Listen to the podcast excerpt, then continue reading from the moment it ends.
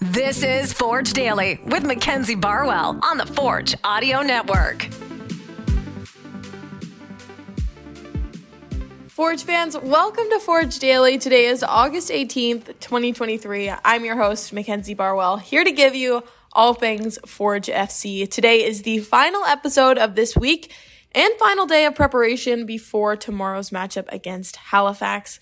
So today we'll hear from Abou Sissoko and Coach Bobby at the pre-match press conference regarding tomorrow's game. But to kick things off, let's have a look at what the Halifax Wanderers are looking like. They're currently holding a record of seven wins, seven draws, and five losses. So in total, they've got 28 points with a game in hand relative to Forge's 30 points. They're currently tied for fifth, but as we know, only six points separate first from sixth in the CPL as of week 18. So if they win, hypothetically, they'd be bumped up to second place.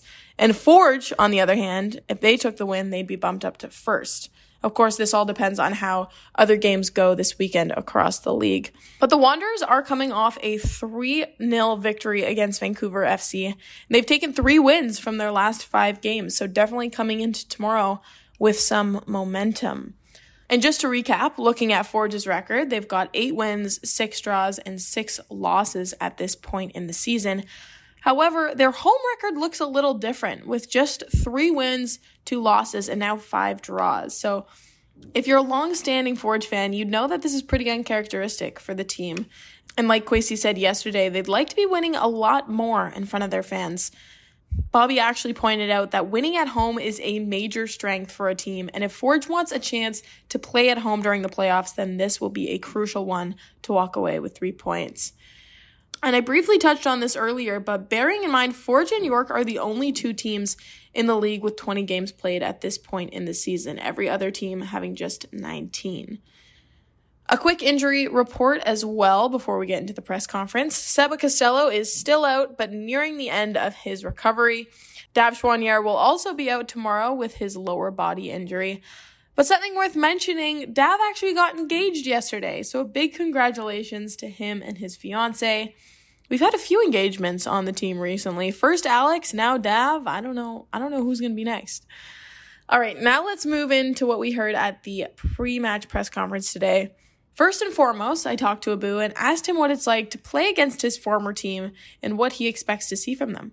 Honestly, honestly, I'm very happy to play against them because uh, it's always special to play against them. They gave me my first professional contract, so and at the end of the day, it's a business. So we're gonna play. I'm not gonna think about uh, my former team for 90 minutes, and after that, uh, we'll be friends with them. we did everything great against them, uh, and uh, the Wanderers ground. But at the end of the day, they had a penalty kick at the end of the game, so we cannot control everything on the pitch, the referees' decision and stuff. But now we're focusing uh, for tomorrow's game, and hopefully we're gonna win. Now, on to some of Coach Bobby's words. Looking back at the last time that Halifax and Forge met up, Forge fell short in a 2 1 loss with that last minute penalty, and a lot of you listening may have been at Wingporium that night. I remember some of the Forge staff and fans were there, and I saw firsthand just how frustrating that penalty was in the final minutes of the game. But Forge were dominant for large parts of this match, so I decided to ask Coach Bobby not only some of the threats that Halifax pose, but some of the positives that were seen in Forge's performance that he'd like to see carried into tomorrow. Yeah, first and foremost, Halifax is uh, is a good team. You know, they've they've shown that they're two different teams uh, when they play at home uh, with a different type of confidence, different uh, style of play than when they play on the road. Um, we'll see that in probably the first fifteen minutes, which uh, which approach they take.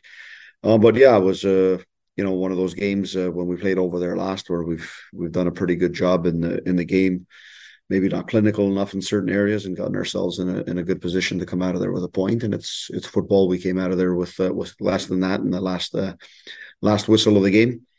Um, but we just have to be the good version of ourselves. You know, that's the most important thing. It's uh, it's making sure we have the right levels of energy, making sure um, that we can dictate the game, whether it's on the ball or off the ball in different phases, and uh, and making sure that uh, that we're comfortable in exposing uh, our opponent uh, tomorrow. You know, each uh, opponent has their strengths and weaknesses, and football comes down to simply how you expose those weaknesses and making sure you uh, neutralize their strengths. And I think we've prepared well this week. We've we've discussed it well on where we need to be better as a, as a group each and every week, and that's what we're looking forward to tomorrow.